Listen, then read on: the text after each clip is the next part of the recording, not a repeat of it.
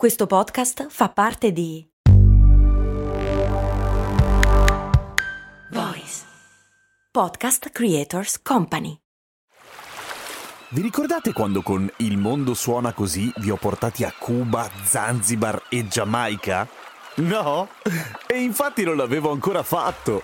Per fortuna è uscita la nuova stagione di Il mondo suona così, il podcast di viaggi dove vi porto in giro per il pianeta tirandovi per le orecchie. Nel senso che sei arrabbiato? Ma no, nel senso dei suoni, capito?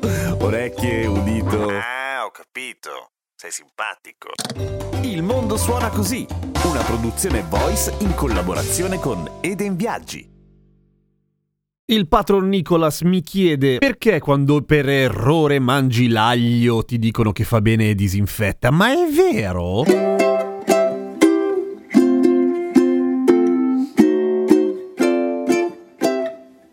Ciao, sono Giampiero Kesten, questo è Cose Molto Umane, il podcast daily che ogni giorno ti racconta delle cose interessanti, togli dei dubbi, fa quelle cose, ti spiega delle cose, come per esempio l'aglio fa bene o no? Perché ad ascoltare qualcuno sembra che l'aglio faccia bene a un casino di cose, tipo che ti abbassa la pressione, fa bene al cuore, fa bene alle arterie, fa bene al cervello, fa bene allo stomaco, fa bene a tutto quanto. E come cacchio è possibile allora? Che ancora oggi non tutti lo mangino continuamente, forse Big Pharma? Non è Big Pharma ma ci sono delle cose vere, delle cose meno vere che adesso andiamo a vedere. Intanto, l'aglio puzza in modo terribile se non ti piace l'aglio. Se ti piace l'aglio non puzza. Ecco, quella roba lì, quella che dà l'odore dell'aglio, si chiama allicina ed è fondamentalmente un veleno, una difesa che mette in atto l'aglio quando viene aggredito da qualcosa e, o qualcuno, o un cuoco ad esempio. Ma la cosa interessante è che l'aglio di per sé, se tu lo tieni lì, non puzza così tanto in realtà, perché l'allicina si crea nel momento in cui tu rompi l'aglio oppure lo tagli e due sostanze che nell'aglio sono separate si uniscono, ovvero l'allina e l'allinasi e diventano... Diventano alligalli? No, cretino, diventano allicina. Una roba solforica che puzza di zolfo e che ti uccide le narici. È la stessa cosa che succede in natura, cioè l'allicina si crea nel momento in cui ad esempio l'aglio viene morsicato da chi se lo sta mangiando e gli fa schifo e soprattutto gli fa male, per cui non la mangia più e lascia stare l'aglio. Bravo aglio. Come si fa a disattivare l'allicina se volete farlo? Potete non farlo perché perché la licina è un po' il core business dell'aglio, se vi piace vi piace per quello, ma se volete disattivarla quasi del tutto basta prendere un aglio e riscaldarlo a 60 gradi per un tot. E quella roba di solito basta a disattivare la licina, per cui da lì in poi te la mangi e non,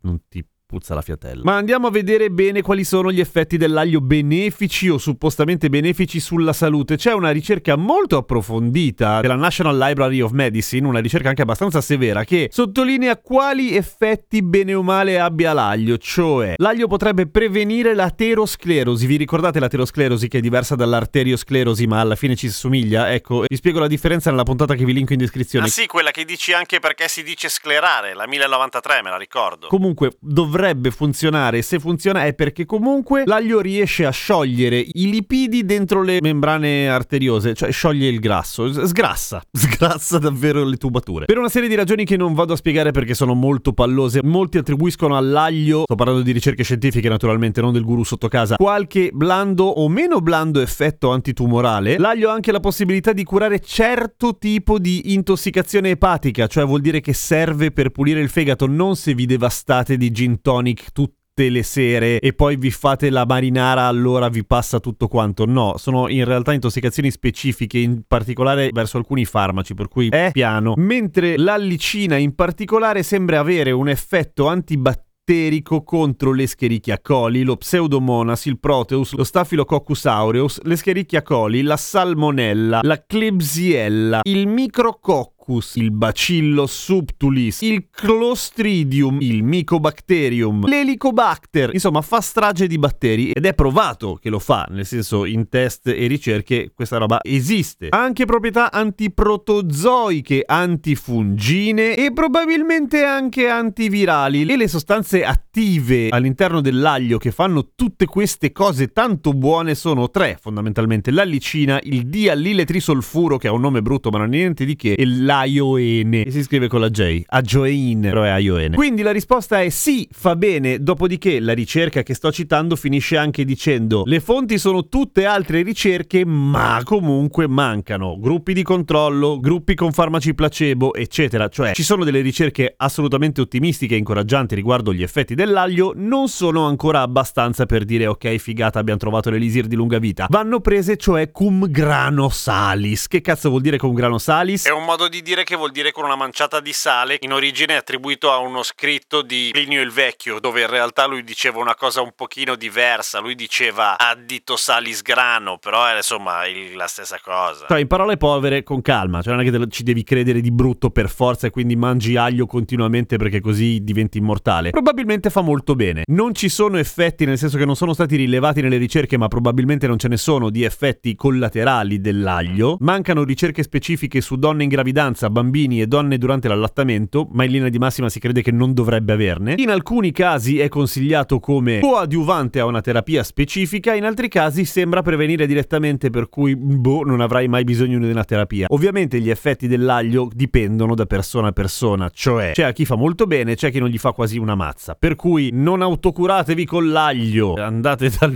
medico se avete delle cose che non vanno. Però beh, se lo mangiate ha ragione Nicolas, o quelli che lo dicono a Nicolas. L'aglio tendenzialmente va bene, a te. A quelli che ti stanno intorno, un po' meno. Ho una faccia, mi trovi su Instagram, sono Radio Kesten. A domani con cose molto umane.